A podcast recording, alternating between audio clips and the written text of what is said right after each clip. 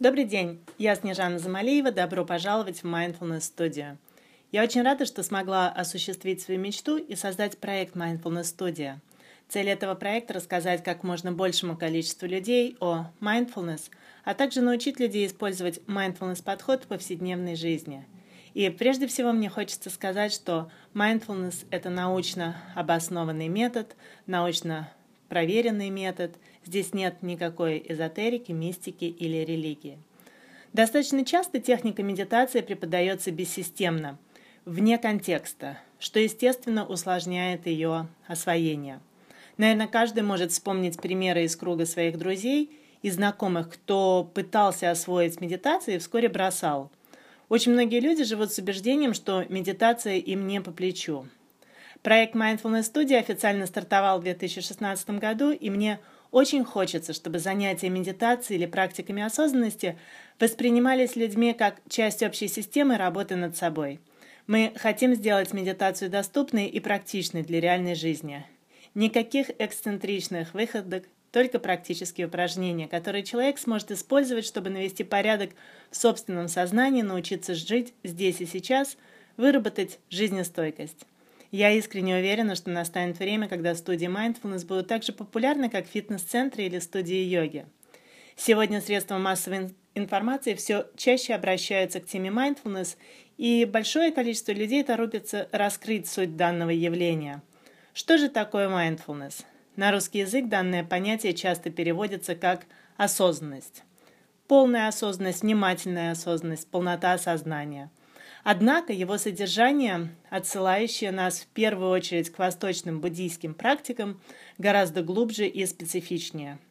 Исторически понятие mindfulness связано с введением в терминологический аппарат западной психологии буддийского понятия сати, которое, как считается, было переведено на английский язык как mindfulness. Перевод был сделан Дэвидсоном в конце XIX века.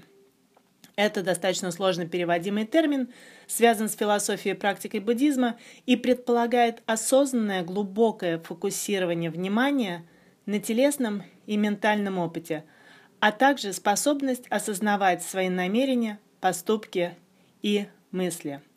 Современная трактовка понятия mindfulness и развития соответствующего подхода в медицине связана прежде всего с именем американского исследователя профессора Джона Кабадзина – в 1980-х годах Джон Кабадзин, работая в медицинском центре Массачусетского университета, разработал программу снижения стресса, основанную на подходе mindfulness, и известную сейчас как MBSR или Mindfulness Based Stress Reduction – снижение стресса, основанное на mindfulness. При этом, как отмечает сам Джон Кабадзин – MBSR – это лишь один из возможных способов привнести идеи практики буддизма в теорию и практику медицины и психотерапии. Тем не менее, чтобы максимально и по достоинству оценить потенциал mindfulness подхода и практик его составляющих, стоит узнать, как этот подход помогает другим людям. Итак, для многих mindfulness – это средство борьбы со стрессом, способность ежедневно наводить порядок в своих мыслях и чувствах. Для других – это основа осмысленного подхода к жизни, возможность осознанно проживать жизненные моменты. Для третьих это путь к личностному росту, средство достижения эмоциональной устойчивости, выбор собственного духовного пути.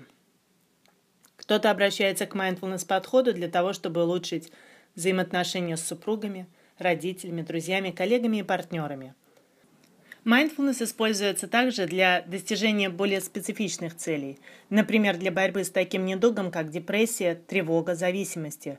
Вне медицины mindfulness подход активно используется в организационном консультировании и в спорте.